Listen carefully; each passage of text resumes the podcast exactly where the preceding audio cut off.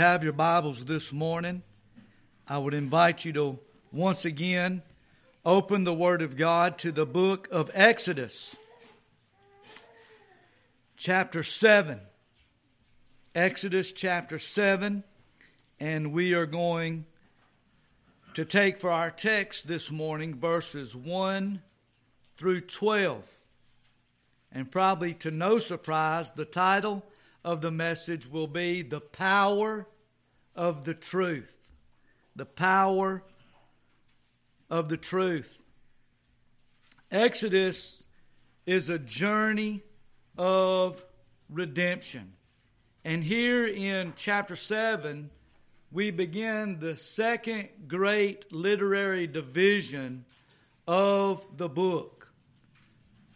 Chapters 1 through 6 really develop the background and the story and the biography of the person that God would use to be the deliverer of his people. And of course, we know him as Moses. And what an incredible biographical sketch that we had.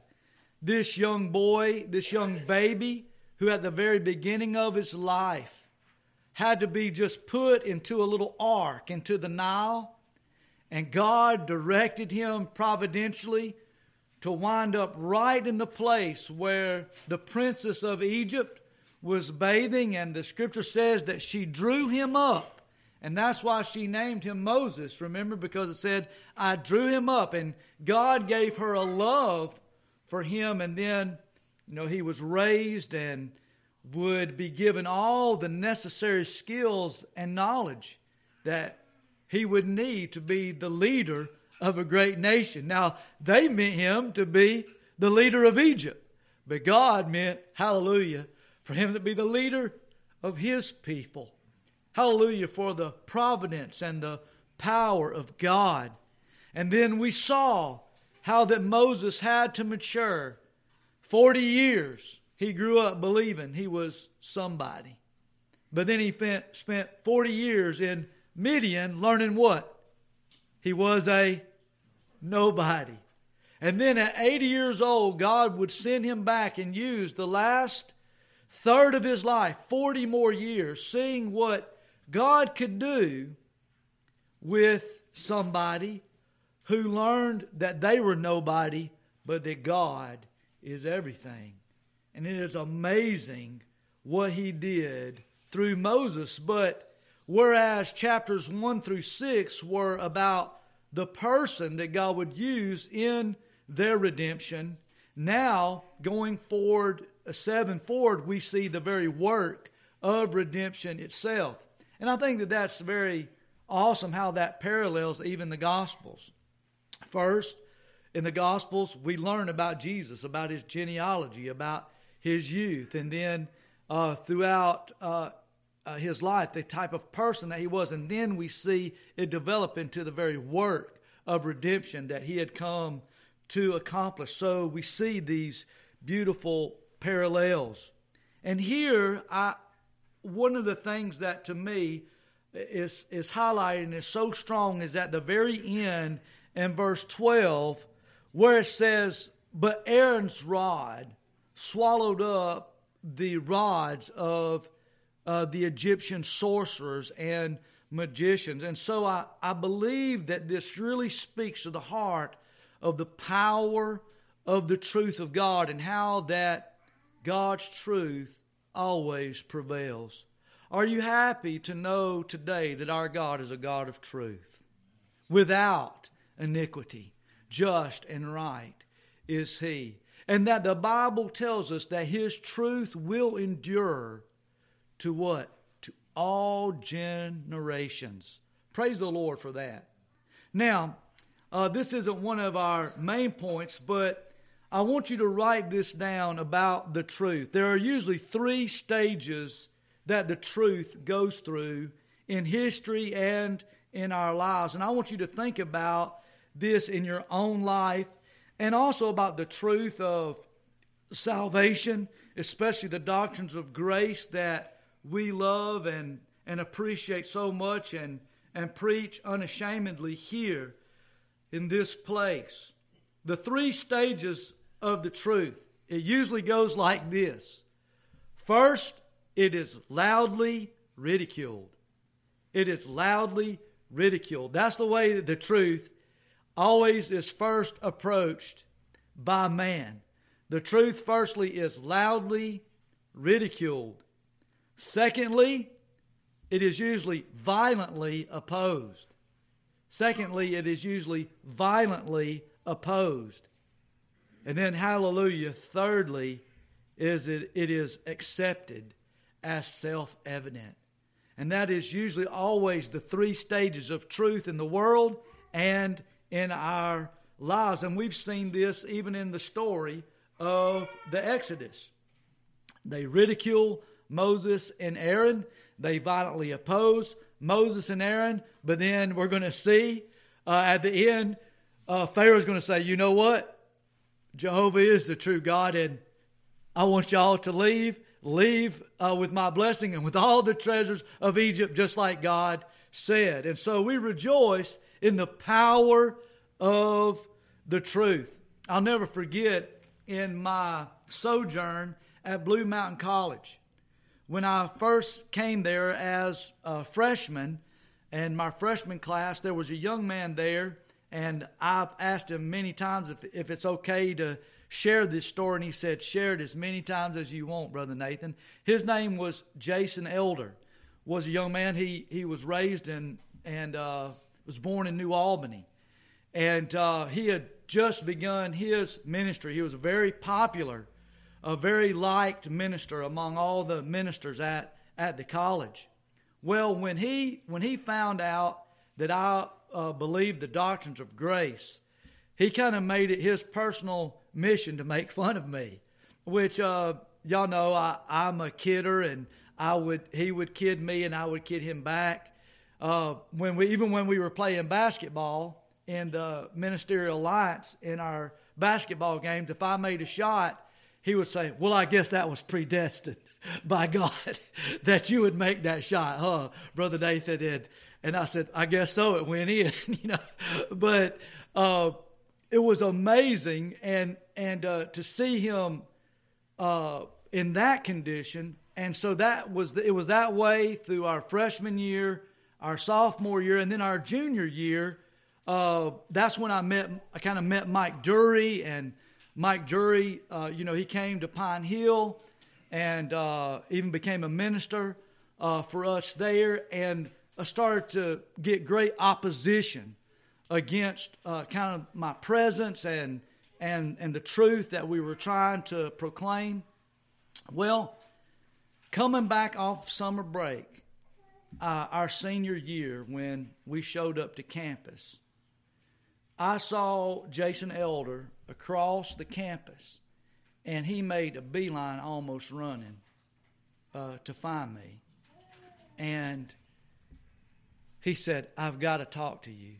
I said, no problem. I said, let's, let's go. We went into the Baptist Student Union. We sat down in some chairs. He said, I want to tell you, he said, I want to tell you first that I'm so sorry for every time that, that I ever made fun of, of what you believed. He said, whether it was right or wrong, whether you're right or wrong, I, I shouldn't have been that way. That's not a godly way to be. He said, But I want you to know this summer, just on my own, by myself, with my Bible, God has revealed to me the truth of sovereign grace, of His election, of man's depravity, of His definite redemption, of His irresistible grace, and of the uh, preservation and perseverance of His saints. And and I didn't I didn't almost I didn't almost even know how to react. I just hugged him and I said, well, well, praise the Lord. And, and he has been a faithful uh, speaker. He is among the Reformed uh, Baptists and is, is an effective, able minister among them. But it was just amazing. That's just a case in point of, of what I'm trying to say about the truth. And it's not just the truth about sovereign grace or things like that. It is it's basically all truth uh, is is this way and there's and I just want you to know, beloved, those of you that believe the truth, though sometimes you feel to be ridiculed, Sometimes, though, you feel to be opposed. That's the way it is with the truth. And you have to be willing to buy the truth and sell it not, and to stand and with, with truth and with God in truth. And eventually, beloved, the truth and the power of the truth, it will prevail, and so shall we. So rejoice in that. Rejoice with Aaron and Moses here. It's amazing in this passage. Remember, we Moses uh, didn't want to be God's instrument. Moses uh, said, "I'm not eloquent." He made all of these excuses. Well, I want you to know from chapter seven on that all ends in Moses' life because apparently the truth had finally permeated uh, into his soul, into his conscience, into his his heart, and just didn't just become a message that he received from God uh, that he was supposed to tell other people, but a message that he believed himself. Heart and soul and life. And beloved, that's the power of the truth. The truth does something uh, to us. And so, uh, just um, if you if you are trying to live truth, if you're trying to share truth, if you're trying to stand for truth in your life, just don't get discouraged, don't get uh, disappointed, but just uh, keep being faithful and, and saturating your mind and heart with it and keep sharing it because in the end, beloved, if it is the truth, it will prevail. This, this story about the battle of the snakes is really um, touching to me uh, personally too in in my life. All of you in here know the the things that we went through at our last uh, teaching job, and the day before, the night before, um, we were going to have the hearing that was going to going to you know either clear me or keep my name under a, a, a cloud um, C.H. Spurgeon wrote a devotion on Exodus 7:12. And he said Aaron's rod swallowed up the other rods. And that was my hope that when we went to, I knew I was innocent. Uh, Brother Andy was one of my rods that went with me. Brother Jeff was one of my rods that went with me. Sister Regina was one of my rods that went with me. Sister Tammy took off of work and went to be one of my rods of truth. And what I hoped and prayed is that when all the rods were laid down, that our rod and the rod of truth would swallow up the rods of all those liars. And beloved, I saw throughout that day God do that in a mighty way that I give Him all praise and glory for that I can't understand or know, but He showed me the power of the truth that day and how His rod will swallow up the counterfeit and the lying rods. And I believe God is doing that uh, in a special way in some ways that some of y'all don't even know about even right now that to me are are very miraculous and and I praise God for that.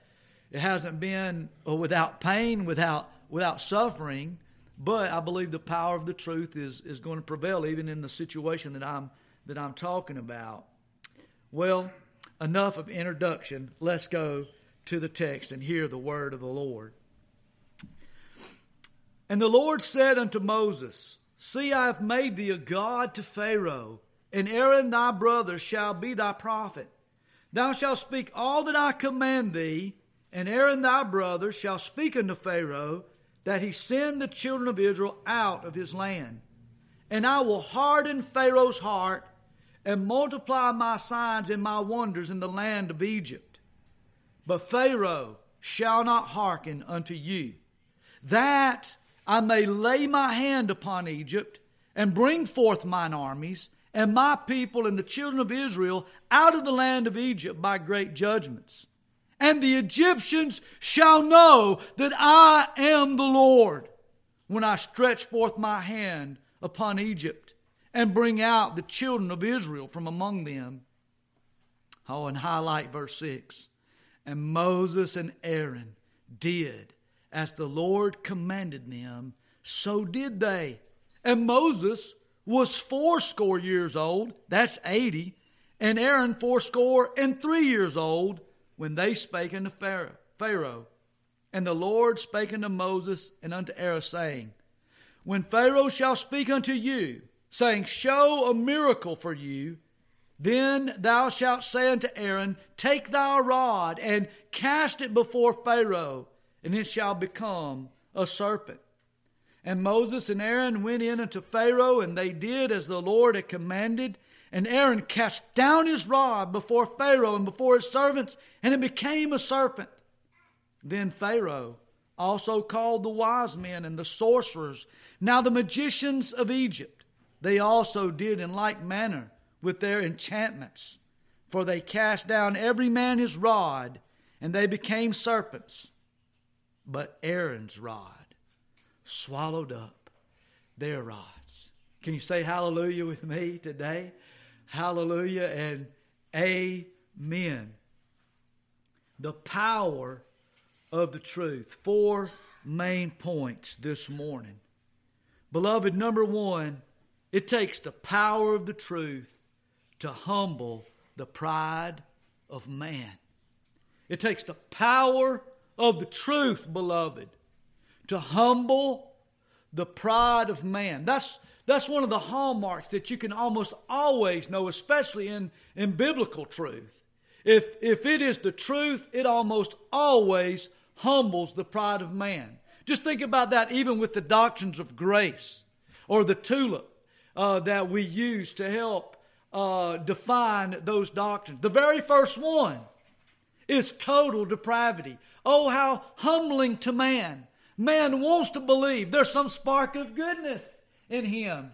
Man wants to believe that he's born innocent and that there, there's some innate, that he has this clean slate, this tabula rasa before God.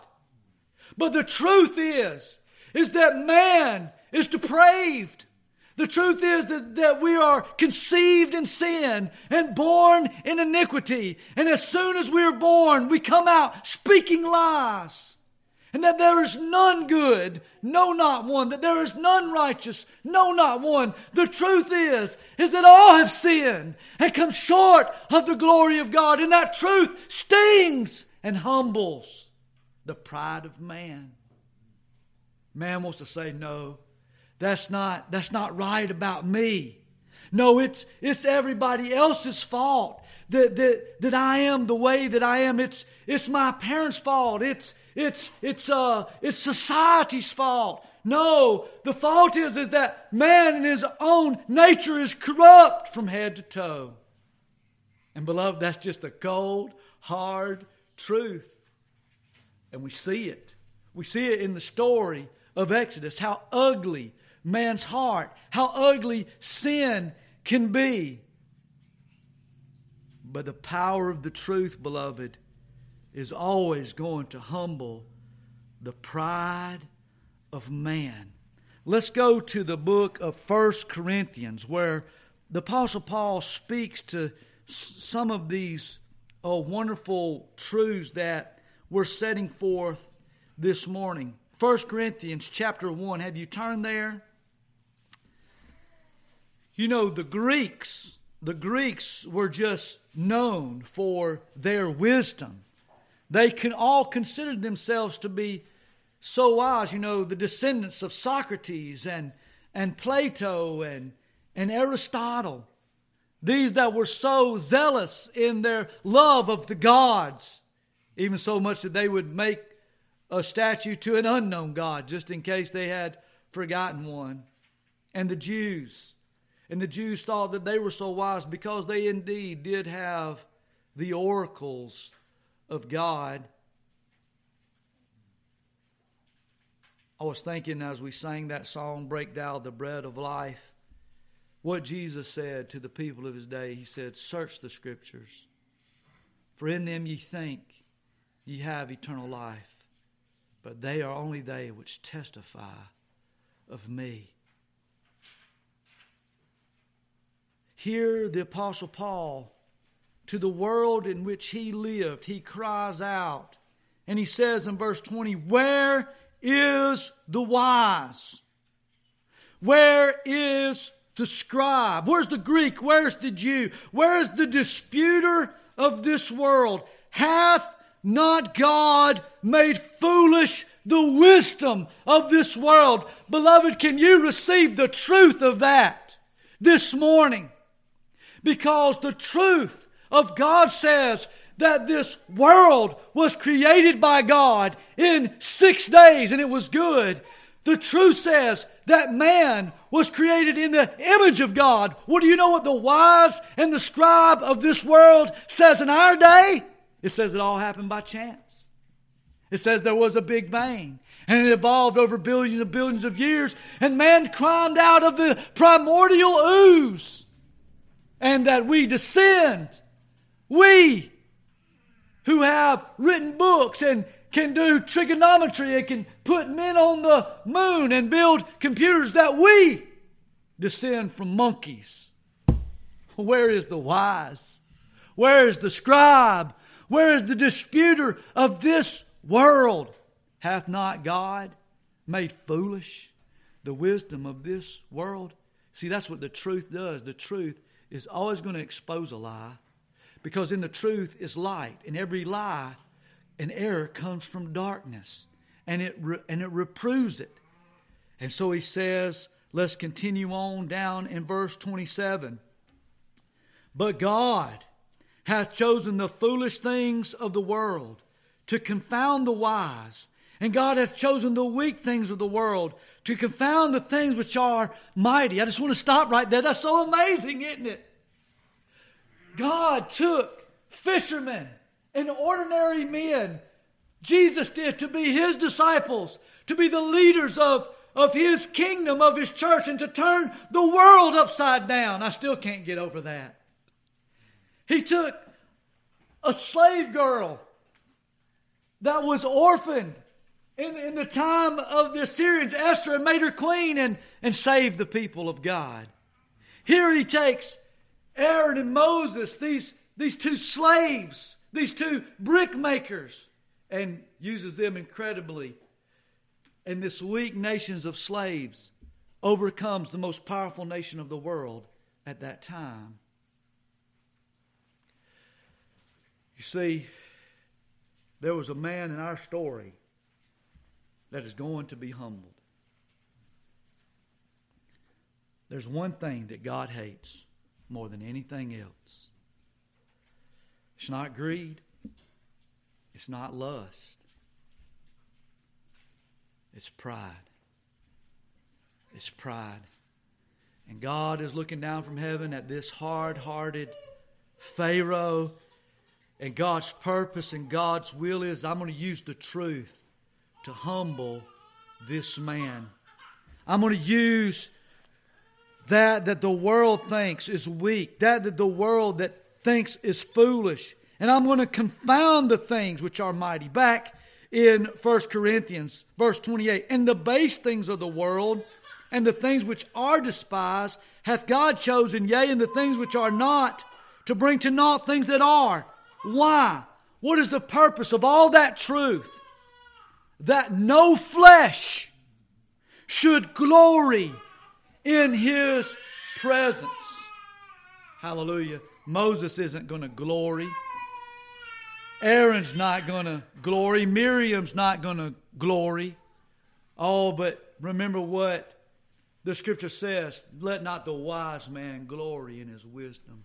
Let not the mighty man glory in his strength. Let not the rich man glory in his riches, but let him that glorieth glory in this, that he feareth, and that he knoweth me. Do you rejoice in the truth today? The truth that is humbling us, that ever humbles us, that ever humbles the pride of man that humbled this hard hearted Pharaoh. Now, he's not humbled yet in our story, is he?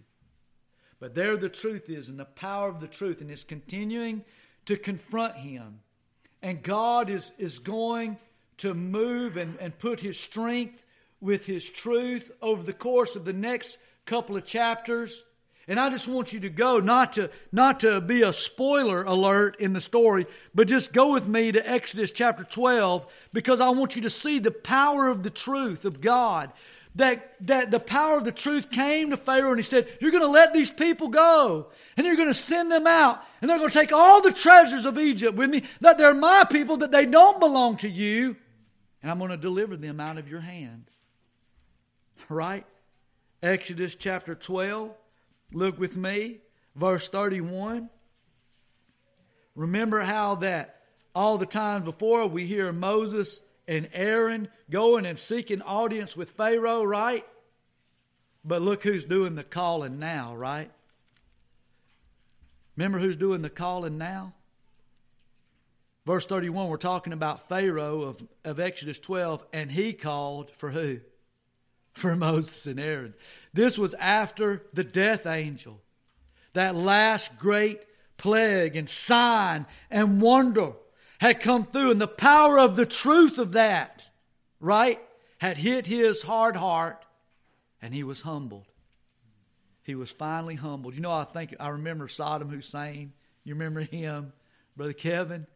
How that he said that he was going to de- destroy all the armies uh, before him. He was so rich, he was so pious. And I remember the day that they found him hiding in that hole with his little bag of money. That man was humbled down. That, that man, that tyrant, that proud hearted dictator is with us no more. Osama bin Laden is with us no more. Stalin and Lenin and Hitler and all these men that promoted error in the world and violence with it, they are no more. And the power of the truth prevailed over them as it prevailed over Pharaoh. And he called for Moses and Aaron by night and said, Rise up and get you forth from among my people, both you and the children of Israel, and go and serve the Lord as ye have said. Also take your flocks and your herds as ye have said, and be gone. And listen to what he cries. Highlight that, highlight these four words, and never forget them. And bless me also. And bless me also. What did God tell him in Exodus chapter 7, verse 1? He said, Behold, I have made you as a God unto Pharaoh. Who do you ask to bless you? God. And Moses was God's representative, and Aaron was his prophet. And he says, And bless me. Oh, the power of the truth is always going to humble the pride of man. God hardens and softens hearts of individuals and nations. And he uses his truth to do this and the power of his truth. They go to Moses Moses and then they go to Pharaoh, they, and, and God says, See, I have made thee a God to Pharaoh, and Aaron thy brother shall be thy prophet. And thou shalt speak all that I command thee. And Aaron thy brother shall speak unto Pharaoh, that he send the children of Israel out of his land. But listen to what God says. Listen to the power of the truth. And I will harden Pharaoh's heart and multiply my signs and wonders in the land of Egypt. God had a purpose in what he was doing. But Pharaoh shall not hearken unto you, not yet. Why?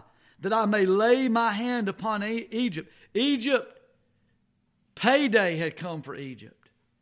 All the evil that they had done upon the people of God for 400 years, God was going to retribute to them. As a matter of fact, the first plague, the first great sign and wonder that is going to take place is that, that this same rod that became a serpent and devoured the other rods is going to be placed into the Nile, and the Nile that was as a god to Egypt. The Nile in which they had thrown the Hebrew children in and made them sweat and bleed in. Now it was going to be turned into blood itself, right? And God is going to use His truth not only to humble the heart of a man, but also to humble the heart of a nation. Do you know what, what, what we need to pray for in regards to our own country again? Is that God would humble us, that we are willing and ready to be under Him. We need to be a nation under God. And all that it takes for us to be a nation that is under God is to, is to delight for God to be over us. But Pharaoh did not delight in this. His heart was hard, his heart was full of pride, as is the heart of every man outside of the grace of God. But the truth, one of the hallmarks of the truth, and this is why they ridicule it so much, this is why they widely oppose it so much, is because it is humbling to the pride of man. The truth of God's sovereignty is so humbling, isn't it? The heart of the king is in the Lord's hand. So it says in Proverbs, the Lord can turneth it whithersoever he will. God can save you, or God cannot save you. Can you accept God's sovereignty? That God can say, I love Jacob, but I hate Esau. That's the humbling power of the truth. Even if we get by total depravity, right? And so we say, well, what about election, Brother Nathan? Surely we can take pride in, in our election. I mean, by the after all, God chose us. But why did He choose us? It was unconditional election. This, even unconditional election, humbles the pride of man because God elected His people not because of anything in, in them. As a matter of fact, him, His choosing us is an opposite reaction of everything that He would have seen in us. Because everything that He would have seen in us would have turned His stomach sick to turn away from us and never choose us. Oh, how humbling is the sovereignty of God. That God can choose to give as many to Christ as whom He won't, and the left to leave in their sins and to reprobate to only give to Christ a definite number, and for Christ to only redeem those. It's so humbling to the pride of man. Man can't receive that truth. And then the irresistible grace of God. How humbling it is that we can't come to God on our own. We can't born ourselves again. We can't get ourselves saved. Only God can. By His irresistible grace in our lives, by sending His Spirit within us and regenerating us and giving us new life and then calling us to Himself. Only God can do it. And when God does it, no man can resist it. And no man can stay his hand or say to him, What doest thou? Who in here chose how tall that they were going to be? What color hair that they were going to have? Who in here chose what family that they were going to be born into or what country that they were going to be in, born into? None of us chose any of that. God sovereignly chose all of that for us. Oh, how humbling that is. Every one of us could be huddled up in those bunkers in Ukraine today. Oh, how humbling is the truth of God to our hearts. And then you would think after, you know, God saving us from our depraved condition after choosing us and placing us in Christ in that unconditional election, after Him atoning for us on the cross and removing our sins as far as the east from the west, and then irresistibly giving us His Spirit and making us a new creature in Christ, you would think that that all would be enough and we could. We could keep it and, and then we could do all the rest ourselves. But no, oh, the humbling truth is as much as we needed all the first four, we need the last one just as much because our perseverance is, is by His power, by His strength.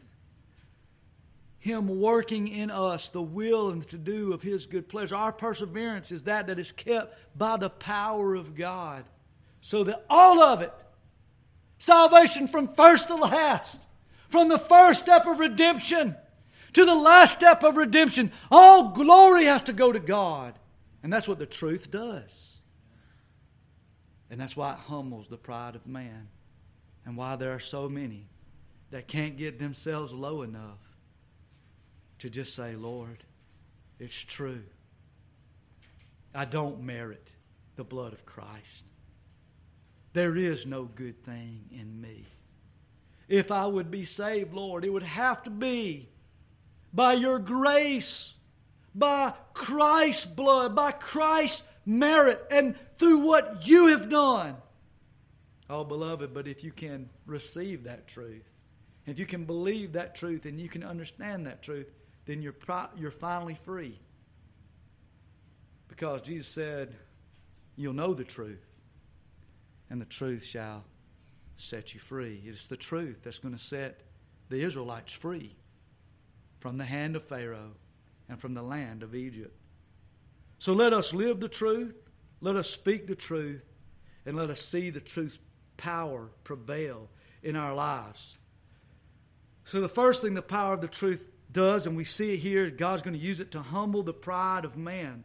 The second great thing that we see in the power of the truth is that the power of the truth always exalts the glory of God.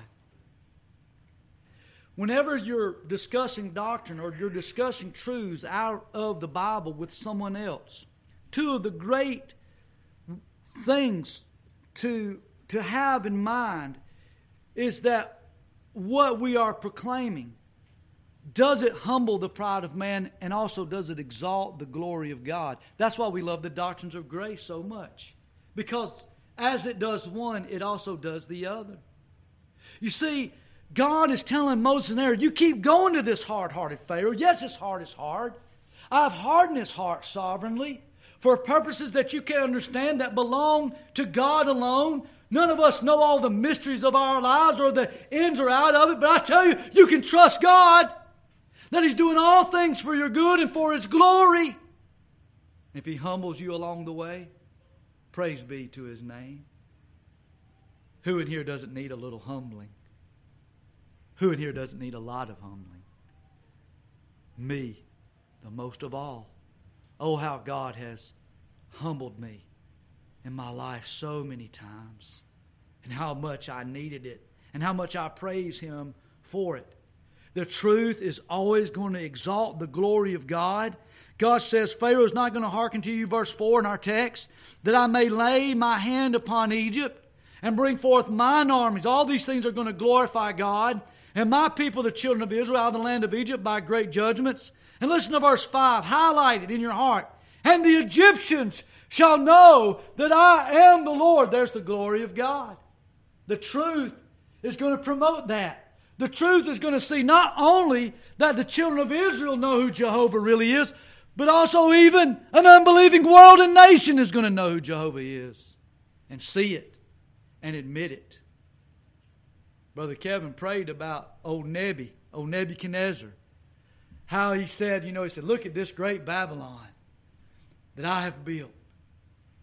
And God said, I'm going to take the kingdom away from you. I'm going to make you be like a, like a beast and you, your, your, your, your fingernails are going to grow out and you're going to eat grass like a cow.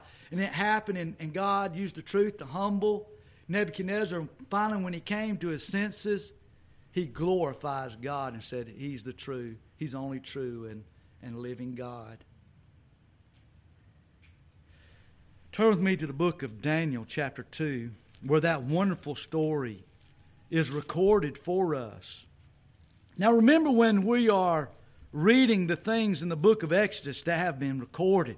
We're talking about things that happened thousands and thousands of years before we were born, but it was recorded by eyewitnesses that were there. Aaron and Moses were real men, real people, and they were there. And they really threw down a rod, and it really became a snake. And then those magicians also threw down their rods, and they really became a snake. And Aaron's rod really swallowed up their rod. All these things that happen are true. And therein lies the power of them. Here in Daniel chapter 2, look at this. In verse 47.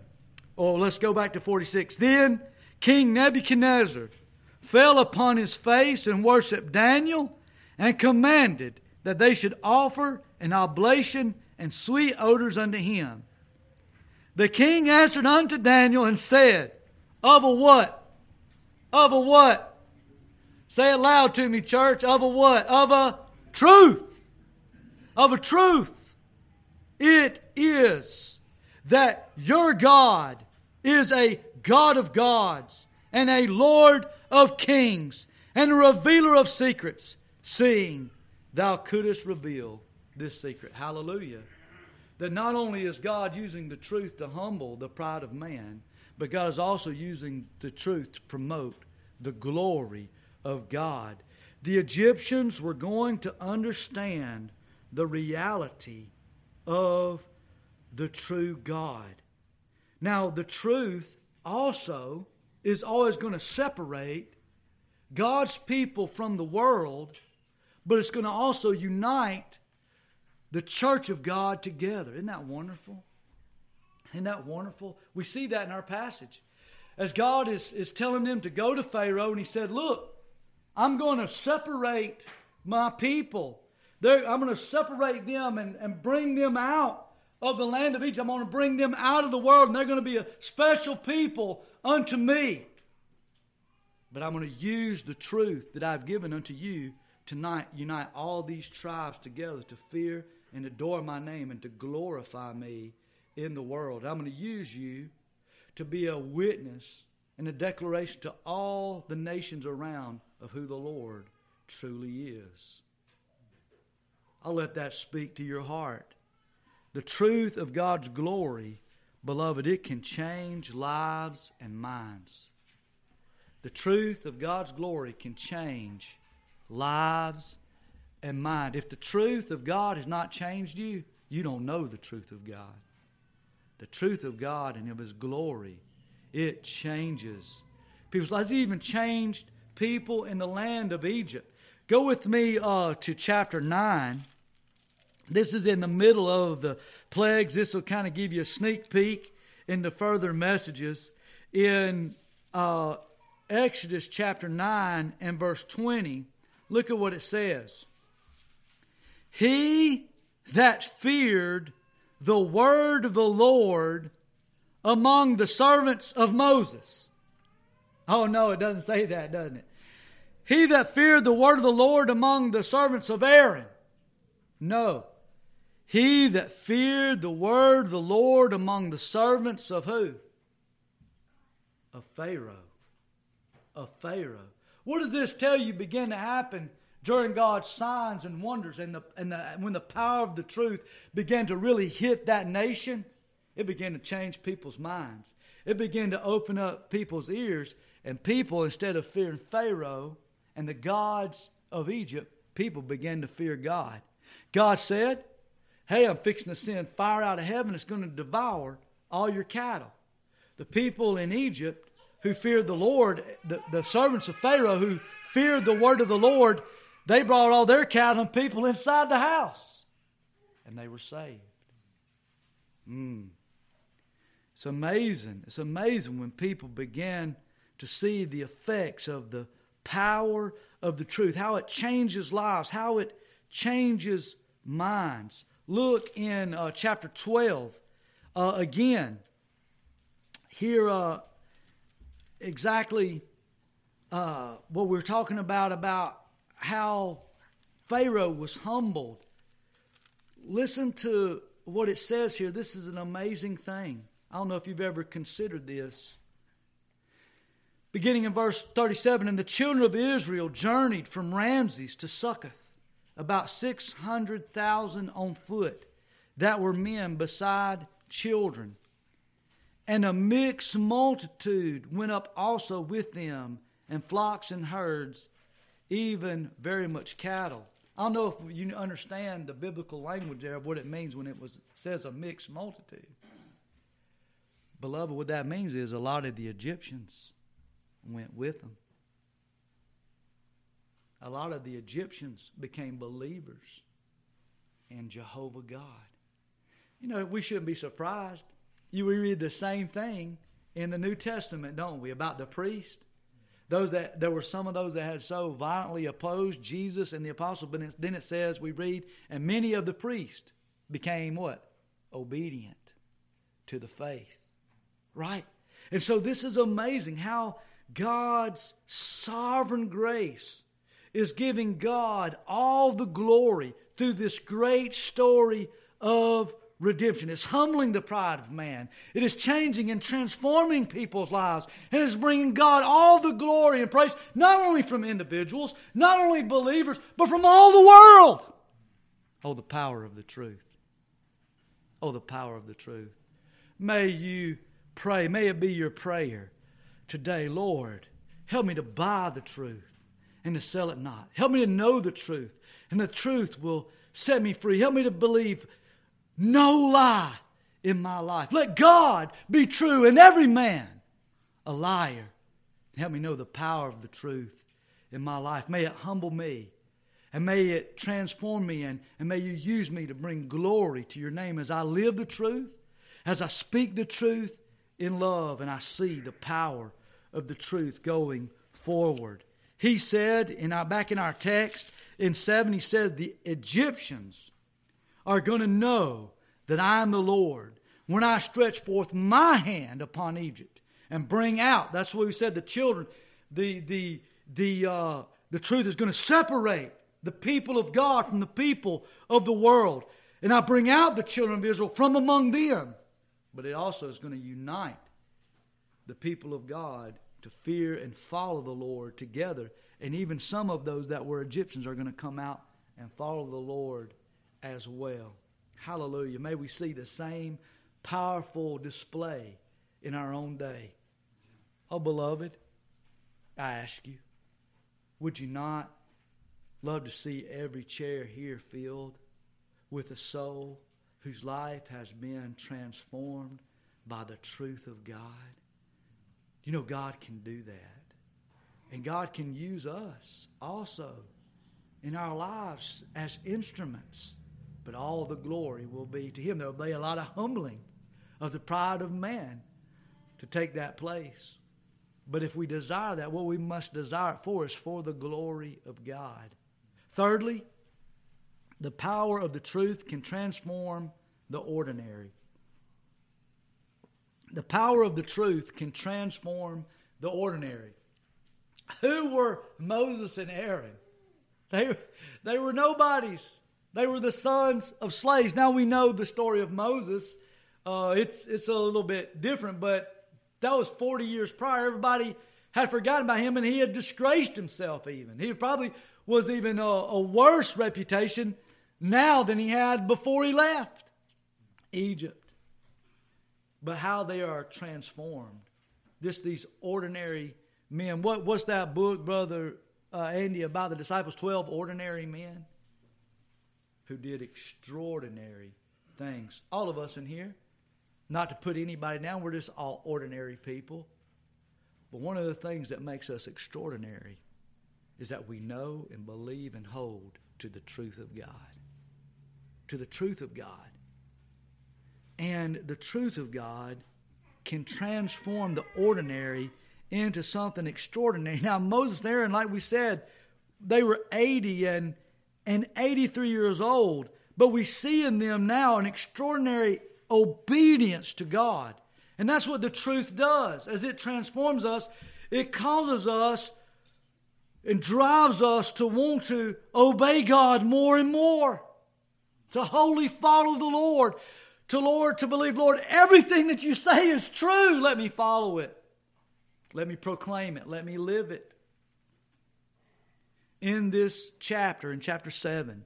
I just want you to turn your eyes very quickly, verse 6, verse 10, verse 20. Verse 6, verse 10, verse 20. What does it say about Moses and Aaron that had been so much excuse makers, that had been so trembling about their faults and failures? It says simply that they just did exactly what God commanded them to do. That's the transforming power of the truth. This simple rod, this simple rod, the simple staff that Aaron has becomes a miracle work, work, working instrument. Beloved, I counsel you again today buy the truth, sell it not, and be transformed by its power forever. We even think about this even in the life of our blessed Lord and Prince and Savior, the true Redeemer, the true man of God's right hand. Let's turn uh, quickly in the Gospel of Matthew as we see the humble beginnings of Christ. Moses and Aaron came from humble beginnings. You and I come from humble beginnings. And so it is with the blessed Lord Jesus Christ. But look how the power of the truth, as he lived it, as no one ever had before, as he spoke it, as no one ever had before. Look at the transforming power that came forth from it and the witness that it made in the world. Matthew chapter 13. Look here, beloved. This is amazing. Beginning in verse 53. And it came to pass that when Jesus had finished these parables, he departed thence. And when he was come into his own country, he taught them in their synagogue, insomuch that they were what? They were astonished. They were astonished and said, Whence hath this man this wisdom and these mighty works? You could put in there, whence man, whence does this man have all this mighty truth? Is not this the carpenter's son? Is not his mother called Mary and his brethren, James and Joseph and Simon and Judas and his sisters? Are they not all with us?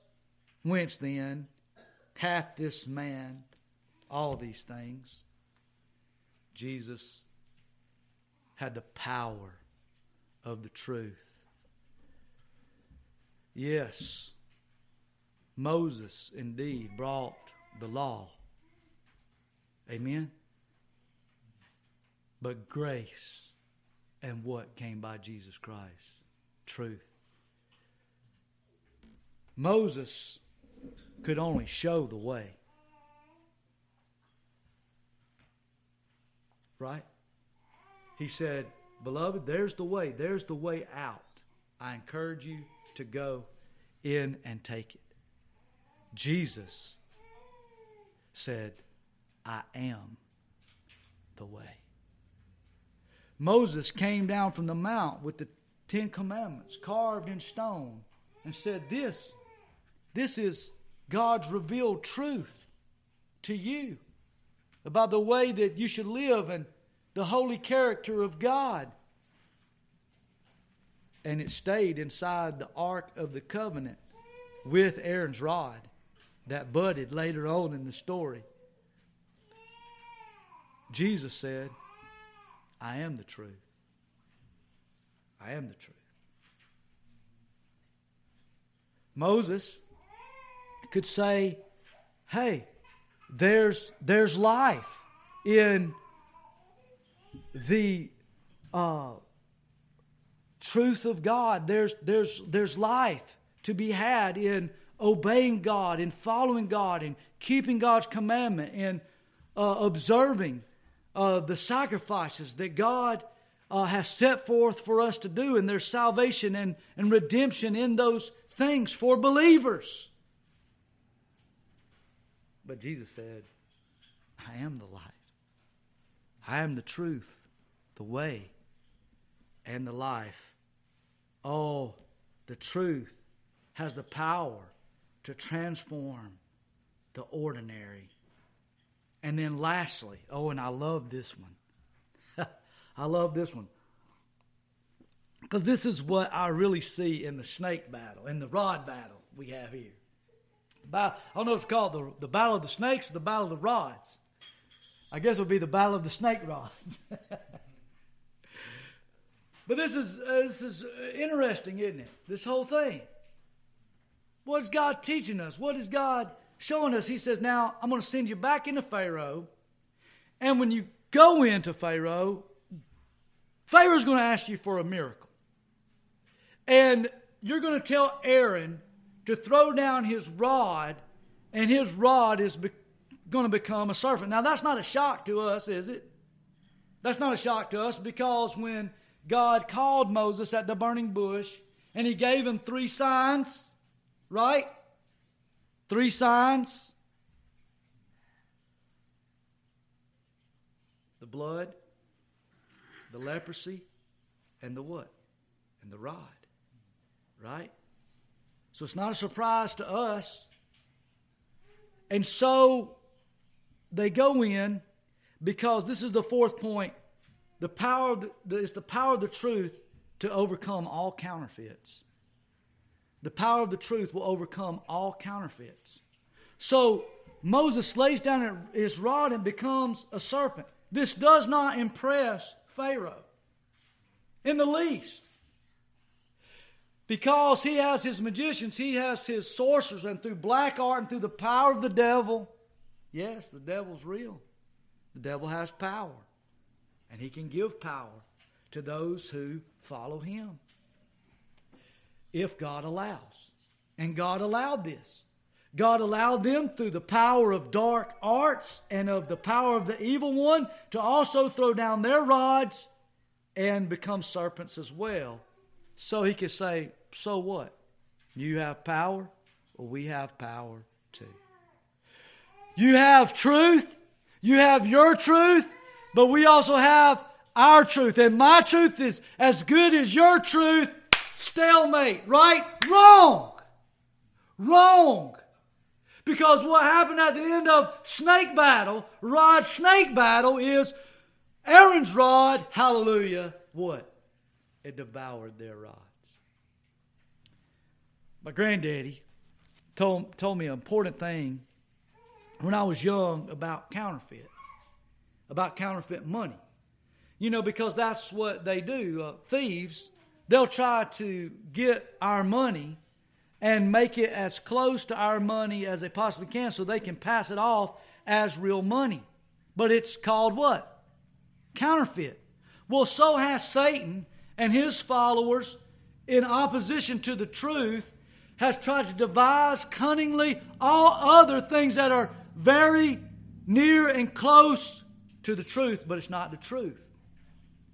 Error often comes dressed in the garment of truth. But Granddaddy taught me this about counterfeit. He said when they train a bank teller, as the money comes through their hand, to recognize a counterfeit, he said this is how they train them. First, he said how they don't train them. He said they don't show them magazines and books full of all different kind of counterfeits and say, hey, this is what a counterfeit looks like.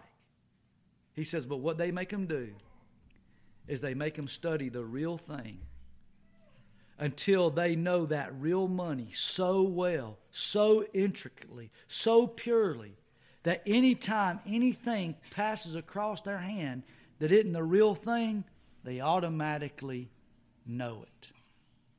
And the truth devours the counterfeit.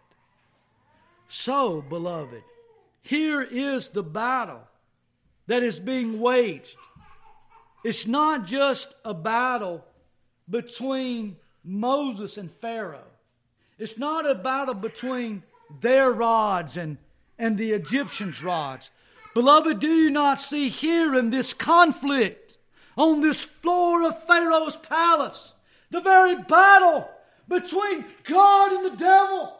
between light and darkness, between good and evil. And what I want to rejoice your heart today is that Aaron's rod swallowed up their rods. And the truth is going to endure forever. We must constantly be aligning our hearts with truth with truth. Ephesians chapter 4 as we begin to close. Oh, I, I hope that in your heart today, if you know the truth, it should be no sense of pride in our hearts. Well, I'm just smarter than everybody else. I, I just I can just, I just know how to figure it all out. Oh no. The only way you can know the truth is by God's grace He reveals it to you and He removes the pride that prevents truth from coming in and and illuminating and enlightening your life and your mind and your life. Here in Ephesians, look with me here in chapter 4, beginning in verse 14, that we henceforth be no more children, tossed to and fro, and carried about with every wind of doctrine. Here's your counterfeits by the sleight of men and cunning craftiness, whereby they lie in wait to deceive, but speaking the truth in love may grow up into him in all things, which is the head, even Christ. Beloved, as we close the Word of God today, the truth of God, do you agree with me? That herein is truth? Herein is the truth revealed. Oh, how we ought to pack this Bible in our heart. How, how we ought to want to hear it read, to read it ourselves, to study it, to memorize it. Wild horses shouldn't be able to keep us away from when it is open and explained, for therein is the truth of God revealed and faith to faith.